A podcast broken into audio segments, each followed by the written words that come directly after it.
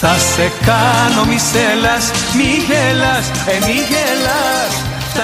Καλημέρα, καλησπέρα σύντροφοι και συντρόφισσες. Τι κάνετε, πώς είστε, πού σας βρίσκει αυτό το podcast; Εμένα παιδιά με βρίσκει στο φτερό που λέει και το τραγούδι Γιατί είναι λίγο μετά τα μεσάνυχτα της Τρίτης. Η φάση μου είναι κουράδα πατημένη πιτζάμα Harry Potter κρασί, οπότε θα έχετε την τιμή και τη χαρά να με απολαμβάνετε στα αυτάκια σας. Αλλά αυτή τη φορά δεν θα με απολαύσουν τα ματάκια σας, γιατί θα ήταν, θα ήταν θλίψη να μπω στη διαδικασία να μιλήσω για την Έλενα Κρίστενσεν και να είμαι με την πιτζάμα. Οπότε θα περάσω κατευθείαν στο σημερινό μου θέμα. Αφορμή δεν ήταν ότι έχω τελειώσει τους σχεδιαστές που ήθελα να κάνω. Είμαστε επεισόδιο 10 στο YouTube, επεισόδιο 4 στο podcast και έχω ήδη αρχίσει να κάνω derail από το κανονικό μου πρόγραμμα, αλλά έχω έτσι αυτή την όρεξη να ραντάρω απίστευτα με το σωστό, το ορθόδοξο ραντάρισμα για αυτό που έχει συμβεί στο modeling. Η φράση που με εκνευρίζει και η αφορμή αυτού του βίντεο είναι γιατί σε όποιον λέω ότι ήμουν σχεδιάστρια μόδας ή στυλίστρια η φάση με τα μοντέλα είναι ότι πάντα με χτυπάει με τη φράση τι έχει γίνει και τα μοντέλα πια δεν είναι τόσο όμορφα. Παλιά βάζανε κάτι κουκλάρες, υπερθεάρες, ψηλές, αυτό και τώρα βάζουν όποιες να είναι. Δεν θα κάνω καν τον κόπο να μπω στο πόσο λάθος είναι αυτό σαν φράση, από άκρης άκρη ας πούμε, ότι κατηγοριοποιούμε τις γυναίκες στις μουνάρες Μουναροπούλου και στις ό,τι να είναι. Θα μιλήσω για το πώς έγινε το shift μέσα στο modeling, πώς έγινε αυτή η αλλαγή και τα πρότυπα ομορφιάς και το πώς μας επηρέασαν. Κάποιοι προϊστορικοί δεινόσαυροι σαν και εμένα που θυμόμαστε την εποχή πριν τα social media, θυμάμαι παιδιά ότι παίρναμε τους ε, ρόλους και τα πρότυπα ομορφιάς ξέρω εγώ από τις συνδρομές που είχαμε στα περιοδικά στη Vogue, στο Marie Claire, στο, στη Super Caterina, στο Κυνήγι και Ψάρεμα. Και από το MTV έτσι που βλέπαμε την Britney Spears Hit Me Baby One More Time και την Κριστίνα την Ακουαρέλα που φορούσαν αυτά τα full χαμηλοκάβαλα τζιν που το ε, μέγεθος του φερμουάρ ήταν ίδιο με αναπτήρα big μικρό που έλεγες ούτε με γαστρικό bypass δεν μπαίνω μέσα σε αυτό το τζιν και ήσουνα και αδύνατη, ήσουνα για 40 κιλά άνθρωπος ας πούμε. Και πάλι είχες έτσι αυτό το άγχος. Για να γίνεις μοντέλο ή τραγουδίστρια ή παρουσιάστρια ή ηθοποιός κατά τη διάρκεια των 90s, ποιο ήταν το ζητούμενο που λέει και ο Θείος Κουτσόπουλος. Το ζητούμενο ήταν να είσαι 10 φορές ή 100 φορές πιο όμορφη, κυρίως στο modeling, από την κοπέλα της διπλανής πόρτας. Τη συχαίνω με αυτή τη λέξη, δεν έχω καταλάβει ποιος μένει σε αυτή τη διπλανή πόρτα και αν μπορείς να πεις αυτή την έκφραση αν δίπλα σου μένει η ζωή. Τέλος πάντων δεν είναι αυτό το θέμα μας. Έπρεπε λοιπόν να είσαι 100 φορές above average. Πολύ δύσκολα τα χρόνια για να κάνεις modeling τα 90s. Υπήρχαν κάποιοι λοιπόν ε, scouters όπως υπάρχουν και σήμερα, απλά τότε ήταν πολύ πιο προσοδοφόρο επάγγελμα, που πήγαιναν σε διάφορες εκδηλώσεις ε, και μάζευαν κοριτσάκια 15 και 16 χρονών και 14 πολλές φορές και τα έβαζαν στο κουρμπέτι του modeling. Να θυμίσω σε αυτό το σημείο ότι όταν μιλάμε για 90s, πολλοί στην ηλικία μας πιστεύουν ότι αυτό είναι 10 χρόνια πίσω. Καλησπέρα, είναι 30 χρόνια πίσω τα 90s, έτσι. Να το... Απλά γκλινγκλong, γιατί εγώ ας πούμε το ξεχνάω αυτό, λέω, α, μια δεκαετία. Δεν είναι. Λοιπόν, τότε λοιπόν στα 90s, οι scouters πήγαιναν στις κεντρικές Μητρόπολεις της μόδας για να μαζέψουν αυτά τα παιδιά. Δεν ήταν η μόδα τότε όπως είναι σήμερα που είναι παγκόσμιο φαινόμενο. Υπήρχαν οι Μητροπόλεις της μόδας όπως τη λέγαμε που ήταν η Νέα Υόρκη, το Λονδίνο, το Παρίσι, το Μιλάνο κτλ. Εκεί λοιπόν υπήρχαν 5-6 συγκεκριμένα πρακτορία που αυτά τα πρακτορία έπαιρναν τα κορίτσια και πήγαιναν στις πασαρέλες φθινόπωρο χειμώνας, άνοιξε καλοκαίρι κτλ. κτλ, κτλ. Υπήρχαν όμως κάποια κορίτσια τα οποία ήταν τα λεγόμενα supermodels. Τα supermodels, ε, κάποια από τα ονόματα όσοι αγαπάτε τη μόδα θα τα ξέρετε σίγουρα. Naomi Campbell, Linda Evangelista, Tatiana Pagis, ε, Christy Turlington, Cindy Crawford, αργότερα η Kate Moss, η Elena Christensen, πάρα πάρα πολλές. Αυτές οι κοπέλες τις έκλειναν όλοι δεν ανταγωνίζονταν καν μεταξύ τους, γιατί κάθε μία είχε κάτι χαρακτηριστικό δικό της. Η Ναόμι ήταν η εξωτική. Η η Κρίστη Τέρλινγκτον ήταν πιο sophisticated, η Κλόντια Σίφερ ήταν ξανθούλα, η πιο έτσι blondie, η Cindy Crawford ήταν sexy. Ε, δεν ανταγωνίζονταν μεταξύ τους γιατί τις ήθελαν όλοι και γι' αυτό έχει μαλλιάσει η γλώσσα μου να σας λέω ότι δεν υπάρχει κάτι πιο ελκυστικό σε μια γυναίκα από το να έχει ταυτότητα, να θυμίζει μια μυρωδιά, ένα έπιπλο, μια μουσική, ένα χρώμα, να θυμίζει εκείνη. Δεν υπάρχει τίποτα πιο ελκυστικό και όμορφο από το να έχεις προσωπική ταυτότητα. Και αυτά τα κορίτσια είχαν τόσο δυνατή παρουσία που ήταν αδύνατο να ξεχαστούν και δεν έχουν ξεχαστεί και μέχρι σήμερα ας πούμε. Θυμάστε μία iconic φωτογραφία με τα πέντε supermodels Ναόμι Ευαγγελίστα, Τατιάνα, Σίντι που ε, τις έχει φωτογραφίσει ο Lindbergh για τη Vogue το 1990 και έχει γίνει εξώφυλλο ασπρόμαυρο, τότε είχε γίνει ένα πολύ μεγάλο σούσουρο, παιδιά, για αυτή τη φωτογράφηση. Υπάρχει τρελό backstory εδώ. Είχε πει η Ανούλα Wintour ότι θέλουν να κάνουν τη φωτογράφηση ε, σε μια παραλία με τζιν και μια άσπρη μπλούζα και τα μοντέλα κτλ. Και ο φωτογράφος, ο Λίντμπεργκ, είχε πει, ήταν Πολωνός πρώτα απ' όλα άνθρωπος, και είχε πει ότι θέλει να πάει στο downtown Soho, στο Μανχάταν. Και του είπε η Ανούλα ότι αγαπητέ, η Vogue δεν πατάει το πόδι της τώρα στην πασκλασαρία του, του Σόχου ας πούμε. Vogue doesn't go downtown. Καλά της λέει εντάξει δώσε μου τα μοντέλα γιατί εγώ σαν ε, foreigner, σαν ένας Ευρωπαίος μπορώ να δω διαφορετικά τη Νέα Υόρκη από ότι εσύ. Πήγανε λοιπόν, στολίστηκαν, βάφτηκαν, βάλανε τα ρούχα τους κτλ. Τις είδε ο φωτογράφος και τις λέει τέλεια ξεβαφτείτε του ζήτησε παιδιά να ξεβαφτούν γιατί συγκεκριμένα ο Πίτερ Λίντεμπεργκ ή Λίντμπεργκ δεν θα το πω ποτέ ήταν πάρα πολύ λάτρης της γυναικείας ομορφιάς. Έχουν ακουστεί πολλά και για τη δική του γούνα, αλλά δεν είναι της ώρας. Ήταν λάτρες της γυναικείας ομορφιάς και αυτά τα κορίτσια ήταν τόσο όμορφα που δεν ήθελε να τα επιβαρύνει με επιπλέον make-up κτλ. Οπότε έγινε αυτή η φωτογράφηση η οποία έχει μείνει και σήμερα ως οι πέντε μουσες, ήταν τρομακτικά επιτυχημένη και αυτά τα πέντε κορίτσια μαζί με τα υπόλοιπα που προανέφερα ήταν πλέον celebrities, ήταν stars. Φανταστείτε ότι οι δημοσιογράφοι πήγαιναν να δούνε άνοιξη καλοκαίρι Chanel για να δούνε ποια από αυτές τις κοπέλες θα περπατήσει, τι φόρεσαν πριν το show, τι φόρεσαν μετά το show, ε, τι θα κάνουν κτλ. Ειδικά η καημένη η Κλόντια Σίφερ είχε τρελά προβλήματα με τους παπαράτσι. Να θυμίσω ότι το 90 μιλάμε για την εποχή που ήμασταν τόσο κολλημένοι με το celebrity και με το ποιος ήταν διάσημος. Γιατί η διασημότητα δεν ήταν τώρα TikTok influencer ας πούμε που έχει 2 millions να τον ακολουθούν, τους ήξερες από την τηλεόραση, δεν τους έβλεπες ποτέ, δεν ήξερες τι κάνουν στην προσωπική τους ζωή, οπότε είχες ένα πολύ διαφορετικό obsession και μια αιμονή με, όχι εγώ, οι άλλοι άνθρωποι είχαν, με τους celebrities. Να μου πεις μπορεί και εγώ να έβλεπα, ξέρω εγώ, το, το και να κόβα τις φλέβες μου. Μπορεί, ισχύει. Αλλά θέλω να πω ότι τους κυνηγούσαν οι παπαράτσι τρομακτικά. Φανταστείτε ότι η Κλόντια Σίφερ καημένη έχει μπει παπαράτσι μέσα στα backstage του Fashion Week του Παρισιού και την έχει βγάλει φωτογραφία την ώρα που αλλάζει μπλούζα για να περπατήσει στην επόμενη πασαρέλα και οι ρόγες της έχουν κάνει το γύρο του κόσμου πιο γρήγορα από φωτόνιο. Το οποίο οι παπαράτσι της εποχής, ας πούμε, οι οποίοι εντάξει ήταν τύπου λαμπύρι, παιδί μου, κίτρινος τύπος, το δικαιολόγησαν πάρα πολύ ως το τίμημα της δόξας. Αλλά δεν είναι έτσι να ξεκινήσουμε από τα βασικά δικαιώματα ενός μοντέλου και σας το λέω και σαν σχεδιάστρια και σαν στυλίστρια.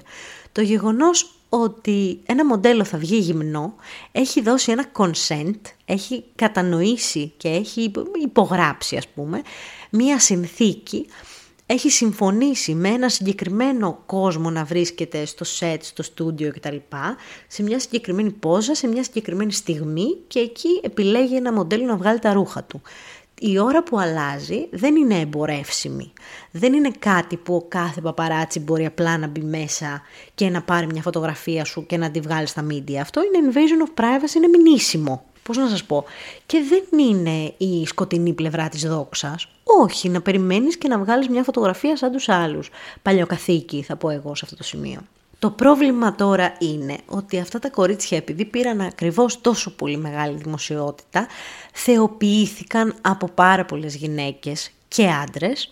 Όλο το concept της ομορφιάς των 90s είχε ως σκοπό οι γυναίκες να είναι θελκτικές προς το αντίθετο φύλο. Δεν είναι όπως τώρα που θέλουμε να αρέσουμε και σε εμάς που θέλουμε. Εγώ ας πούμε όταν ντύνομαι δεν με απασχολεί τόσο πολύ ένα αντρικό βλέμμα όσο ένα γυναικείο βλέμμα ενός κοριτσιού 12-14 χρονών που να πει έτσι θέλω να ντύνομαι όταν πάω 30. Δεν υπήρχε αυτό το concept εκείνη την εποχή. Ήταν πάρα πολύ sex oriented από την άποψη ότι έπρεπε μια γυναίκα να είναι ελκυστική στο αντίθετο φύλο και να είναι όμορφη για τους άντρες. Πάρα πολλές περιπτώσεις είναι που και η μόδα και τα περιοδικά και ο τρόπος που έγινε η λήψη μιας φωτογράφησης έχει έτσι πιο προκλητικές πόζες, πιο μεγάλο βάρος στο sex appeal. Δεν ήταν τόσο το ανδρόγυνο της μόδας ή το gender fluidity όπως είναι τώρα. Ήταν η γυναίκα έπρεπε να είναι sexy ρε παιδί μου, να έχει λεπτά χαρακτηριστικά, λίγος στήθος, λίγο κολαράκι, καταλαβαίνεις για να αρέσει στα αγόρια. Και αυτή η αιμονή μεταφέρεται από το χαρτί του περιοδικού και από την τηλεόραση στη μέση γυναίκα που έτυχε να μην έχει γεννηθεί με ένα 20 πόδια. Και έτσι οι καημένοι οι ψυχολόγοι, γιατί περί καημένων πρόκειται, που κουράρουν αυτή τη στιγμή 30, 35, 40, έχουν να αντιλάρουν όλοι με το ίδιο πρόβλημα. Πώς θα πεθάνουμε αδύνατες. Μιλάμε παιδιά για τεράστια ψυχολογικά προβλήματα γενιά μου, συμπεριλαμβανομένου και μου του εδίου που λέει και η Άτζελα, ε, έχουμε όλες πάρα πολλά προβλήματα με το σώμα μας, πάρα πολλά κόμπλεξ, τα οποία πηγάζουν από το πουθενά, γιατί στην πραγματικότητα δεν αλλάζει η αξία του ανθρώπου με το νούμερο που γράφει ζυγαριά, εντάξει δεν θα μιλήσουμε τώρα για τα αυτονόητα, αλλά έχουμε όλες στο κεφάλι μας ότι αν η κοιλιά σου δεν είναι πλάκα, αν δεν μπορούν να σου κάνουν γαστροσκόπηση με ψηλάφιση ας πούμε στην κοιλιά, δεν αξίζεις σαν γυναίκα, σαν άνθρωπος, σαν γκόμενα, οτιδήποτε. Υπήρχε εντωμεταξύ τότε μια τρελή παραφιλολογία στα 90s ότι η κοκαίνη αδυνατίζει, μεγάλο ψέμα, σώσε τα λεφτά σου και παίρνανε τις κοκαίνες με τα φτιάρια ας πούμε για να γίνουν αδύνατες. Τρελά σκηνικά να τρώνε βαμβάκι τα μοντέλα για να νιώθουν χορτασμένες αλλά να μην παίρνουν θερμίδες. Το size zero ήταν μονόδρομος παιδιά τότε. Μιλάμε για πάρα πολύ σκληρά χρόνια που αν δεν ήσουν 60-40-60 δεν σε παίρναν για δουλειά στο modeling δεν υπήρχε ούτε αυτό το υποτυπώδες diversity που υπάρχει αυτή τη στιγμή. Γιατί αν σας έχουν πείσει ότι υπάρχει diversity, πλανάστε πλάνιν ικτρά. Δεν υπάρχει diversity. Αλλά τότε ήταν ακόμα χειρότερα τα πράγματα, γιατί πιο πολύ τα κορίτσια αυτά τα αντιμετώπιζαν σαν αντικείμενα. Που κατά μία έννοια, το σώμα του μοντέλου για μας είναι ένας καμβάς και για το στυλίστα και για το σχεδιαστή ένα σώμα αντρικό ή γυναικείο είναι ένας καμβάς. Επαγγελματικά όμως. Σεβόμαστε απόλυτα τα μοντέλα μας σαν ανθρώπους, σαν χαρακτήρες κτλ. Ασχέτως με το αν θέλουμε ή δεν θέλουμε να έχουν άποψη στο καλλιτεχνικό αποτέλεσμα που θα βγει, τους σεβόμαστε σαν ανθρώπους. Τότε δεν ήμασταν τόσο πολιτισμένοι. Τότε είχαμε έναν από τους μεγαλύτερους φωτογράφους, τον Ντεμαρσαλιέ, που μας έφυγε πρόπερση, ο οποίος είχε κατηγορηθεί με 8 απόπειρες βιασμών. Υπήρχαν άνθρωποι που σου έλεγαν ότι σε casting κανονικά, ότι αν δεν κάνεις γυμνό δεν θα πας μπροστά. Υπήρχαν πάρα πάρα πολλά τέτοια προβλήματα, κοινωνικά κυρίως, που επηρέαζαν αυτά τα κορίτσια γιατί έτυχε να είναι πιο όμορφα. Άλλο μεγάλο πρόβλημα που αντιμετώπιζαν τα μοντέλα εκείνη την εποχή ήταν οι ίδιες οι γυναίκες, αυτές που λέμε της διπλανής πόρτας, οι οποίες είχαν ρόλους και θέσεις σε εβδομαδιαία περιοδικά ονόματα, μη λέμε οικογένειες μη θίγουμε, σε τηλεοπτικές εκπομπές κτλ οι οποίες τις έβαζαν την ταμπέλα της βίζιτας, γιατί απλά είναι σαν τους άντρες που κάθονται και βλέπουν το Aquaman και με το που βγάζει ο Jason Momoa την μπλούζα λένε άντε μωρέ με το βλάκα. Κατάλαβες, έβλεπες τώρα τη Cindy Crawford, που ποιος να πει τι για τη Cindy ας πούμε, και λέγανε καλά σίγουρα κάνει βίζιτες. Γιατί έτσι έπρεπε, γιατί έτσι μόνο έκανες καριέρα. Όχι ότι η Cindy έχει ένα πρόσωπο αλλού, αλλά τέλος πάντων έπρεπε κάπως έτσι να, να βγει το ψωμάκι αυτών των ε, εκπομπών. Στην εποχή λοιπόν που δεν υπήρχαν τα social media, αυτά τα κορίτσια έκαναν αποκλειστικές καμπάνιες με διάφορες εταιρείες καλλιτικών, με διάφορες κρέμες, έφτιαχναν δικά τους side hustles που λέμε και τώρα, δεξιά και αριστερά άλλες δουλειές για να βγάζουν χρήματα γιατί ήξεραν ότι αυτό είναι κάτι παροδικό και θα τελειώσει. Να σας πω για την ιστορία ότι ναι μεν αυτές οι κοπέλες ήταν 10 και 100 φορές πιο όμορφες από το μέσο όρο, αλλά τότε τεχνολογικά άρχισε να αναπτύσσεται και το Photoshop τόσο πολύ. Έβγαλε καινούργια features που οι φωτογράφοι βρήκαμε παπά να θάψουμε 5-6 ας πούμε, έβγαζαν ακόμα και το παραμικρό ψεγάδι που είχαν πάνω τους ή τέλος πάντων που εκείνοι θεωρούσαν και έβλεπαν σαν ψεγάδι η Cindy Crawford, αυτή η ελίτσα που έχει το beauty mark που θα σκοτώναμε πολλές για να την έχουμε, φανταστείτε ότι υπάρχουν πάρα πολλά εξώφυλλα της Cindy Crawford που την αφαιρούσαν από, το, από τη φωτογραφία. Υπήρχε τρελή αιμονή με την τελειότητα, όπου πώς να είναι εκεί που είναι, να μην υπάρχει ίχνος κυταρίτιδας, Πόσες από εσάς δεν έχετε ακούσει τη μάνα σας να σας λέει «Φαίνεται η κυταριτιδά μου, έχω φλοιό πορτοκαλιού, υπάρχει μια κρέμα στο σπίτι σου κάπου για το φλοιό πορτοκαλιού». Αυτό, παιδιά, είναι ένα πράγμα φυσικό που δεν γίνεται να μην το έχεις. Ας πούμε ότι υπάρχουν κάποιες κοπέλες που δεν το έχουν, που τρέφονται σωστά, που γυμνάζονται, που, που, που, που, που. Οι υπόλοιπες δεν πειράζει, τρώμε. Δεν τρέχει και τίποτα, δηλαδή αλήθεια, ειλικρινά. Όλο αυτό λοιπόν αρχίζει σιγά σιγά σιγά και ξεφουσκώνει όταν το 1995 γίνεται μια φωτογράφηση για καμπάνια της Calvin Klein με πρωταγωνίστρια την Kate Moss όντας 17 χρονών η οποία ήταν πάρα πολύ προκλητική. Και ένα κορίτσι στα 17 να βγαίνει τόσο προκλητικά είναι παιδική πορνογραφία. Πώς να το κάνουμε τώρα, παιδί μου; Είναι, δεν είναι στο legal age, αυτό που λέμε την νόμιμη ηλικία για να βγάλει μια τέτοια φωτογράφηση.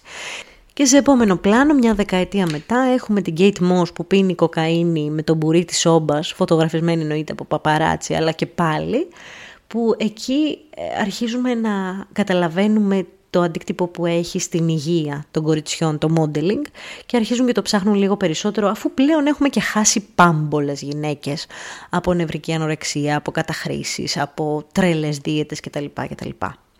Ο λόγος όμως που σταμάτησαν, ο πραγματικός λόγος που εγώ πιστεύω ότι σταμάτησαν τα μοντέλα να είναι superstar, όχι που σταμάτησαν να αναδύνατες, αλλά που σταμάτησαν να είναι superstar, είναι ότι οι σχεδιαστές για να είναι η συλλογή τους αυτό που λέμε relevant, έπρεπε να πληρώνουν υπέρογκα ποσά. Όπως είχε πει και η Λίντα Ευαγγελίστα, δεν σηκώνομαι από το κρεβάτι μου για λιγότερο από 3 εκατομμύρια. Έπρεπε λοιπόν να πληρώνουν τεράστια ποσά για να έχουν αυτές τις celebrities να περπατάνε και για ποιο λόγο εφόσον ούτως ή άλλως από μόνοι τους είχαν το όνομα κτλ. Το μεγαλύτερο ρόλο τον έπαιξαν τα social media. Γιατί με το που ξεκίνησε το Instagram να βγάζει αυτό που λέμε Instagram models, τα πραγματικά, όχι τα σημερινά Instagram models, μοντέλα δηλαδή που ξεκίνησαν να βγάζουν δικές τους φωτογραφίες και είχαν λογαριασμούς από όλο τον κόσμο και πλέον δεν χρειαζόταν οι scouters ή τα πρακτορία μοντέλων να εγκλωβίζονται στις πέντε Μητροπόλεις της μόδας, αλλά μπορούσαν να βρουν ένα κορίτσι που ήταν από ένα χωριό Μαόρι στη Νέα Ζηλανδία, ας πούμε, το οποίο έτυχε να είναι μια πανέμορφη γυναίκα και να την πάρουν να περπατήσει στις μεγαλύτερες πασαρέλες του κόσμου, μπορούσαν να το κάνουν. Και η μεγάλη αλλαγή που ήρθε μέσω των social media είναι η διαφορετικότητα και το να γιορτάζεται η διαφορετικότητα. Γνωρίσαμε κορίτσια όπως είναι η Winnie Harlow που έχει τη λεύκη που ενώ κανονικά η κοπέλα έχει μαύρη επιδερμίδα, έχει άσπρες στάμπες όλο της το σώμα και έχουμε έτσι διαφορετικά μοντέλα, τα plus size μοντέλα κτλ. Δεν ήρθαν επειδή άρεσαν στον Καρλ Lagerfeld. Μιλάω για τον Καρλ Lagerfeld γιατί θυμάμαι ότι έχει κάνει ξεκάθαρο χοντροφοβικό σχόλιο ότι δεν θα βάλει ποτέ plus size μοντέλα στις πασαρέλες του δεν ήταν ο λόγος ότι τους πήρε ο πόνος. Και δεν πιστεύω ότι τους έχει πάρει και τώρα ο πόνος.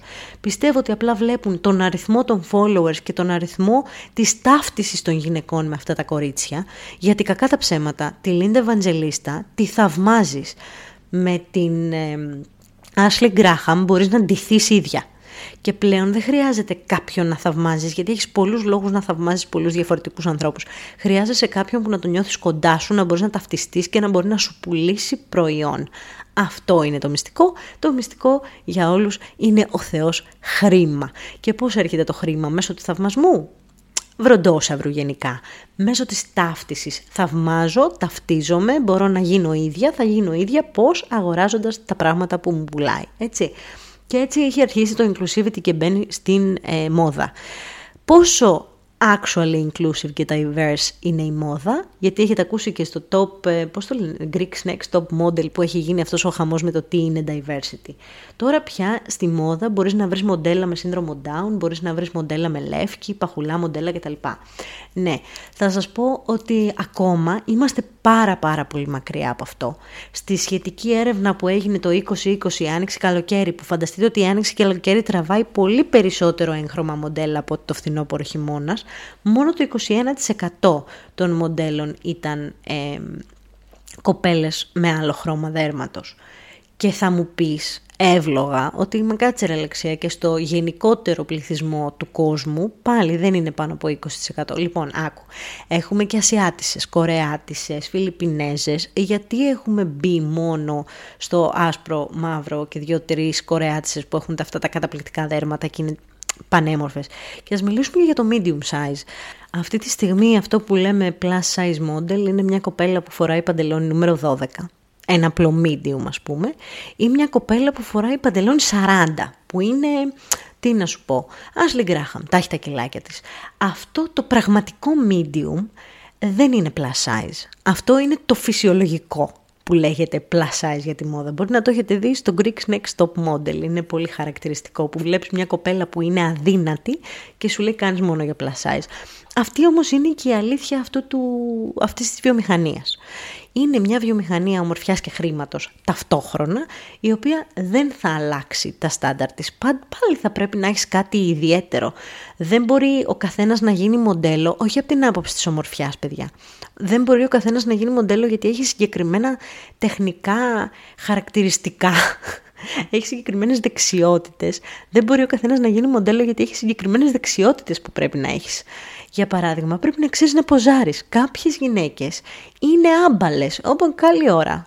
Είμαι άμπαλη σε αυτό το πράγμα, ρε παιδί μου. Όσο και να προσπαθήσω, δεν μπορώ να ποζάρω. Πρέπει να είσαι ερωτευμένη με τον εαυτό σου, ερωτευμένη με το φακό, να ξέρεις πώς να στηθείς κτλ. Μαθαίνετε, ναι, μαθαίνετε. Πρέπει όμως να έχεις και κάτι ιδιαίτερο. Αυτό που οι βαριόμοιροι ψυχολόγοι μας παλεύουν αυτή τη στιγμή να αποδομήσουν είναι η εικόνα της αξίας που είναι συνδεδεμένη με το σώμα μας. Είναι πάρα πολύ βαθιά ψυχολογικό αυτό που λέω, αλλά ακόμα και τώρα μέσα από τα social media υπάρχει τρελό πρόβλημα με το τι βλέπουμε και λαμβάνουμε σαν γυναίκες και δυστυχώς έχει επεκταθεί και στους άντρες. Όχι δυστυχώς από την άποψη ότι δεν τους αξίζει, δεν αξίζει σε κανέναν άνθρωπο και είχαμε αυτό το προτέρημα να το έχουμε μόνο εμείς και τώρα όλη η ανθρωπότητα είναι θεός κατά εξαιτίας αυτού. Γιατί υπάρχει ένα frenzy που λέμε κι εμείς, με την τελειότητα, με τα πρόσωπα που βλέπεις ε, αν δεν δεις τον εαυτό σου με φίλτρο, δεν πιστεύεις ότι είσαι όμορφη. Όμως ο καθρέφτης και η βιτρίνα του μαγαζιού που θα περάσεις απέναντι δεν θα έχει φίλτρο και θα πέφτει σε μαύρη κατάθλιψη κάθε φορά που βλέπεις τον εαυτό σου. Και υπάρχουν πάρα πολλές τραγουδίστρες και μοντέλα που έχουν ε, αποκτήσει αυτή τη no make-up, no filter φιλοσοφία για να μπορέσουν να αντιλάρουν λίγο με την πραγματικότητα.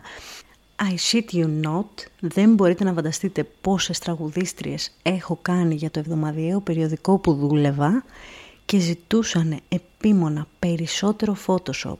Δεν ένιωθαν άνετα με τον εαυτό τους. Είμαι χοντρή, έχω κυταρίτιδα και έβλεπες κάτι σώματα απαλού φερμένα. Και λες δεν γίνεται κοπέλα μου, κόλος σου ξεκινάει από τα νεφρά πια κυταρίτιδα. Τι μου λες τώρα; Έχουμε όλοι τόσο μεγάλο κόμπλεξ που ζητούσαν παιδιά παραπάνω Photoshop ε, έρχονταν οι φωτογραφίσεις στα αποτελέσματα εντελώς πλαστικά μπάρμπι και σου λέγε εντάξει έπαιρνε λίγο ακόμα να μου μεγαλώσει το στήθος. Είναι σαν να έχεις βάλει ένα φίλτρο από το Black Mirror και να τα βλέπεις όλα ωρεοποιημένα και όταν αυτό το φίλτρο στο βγάλουν δεν μπορείς να συνηθίσεις την εικόνα του εαυτού σου.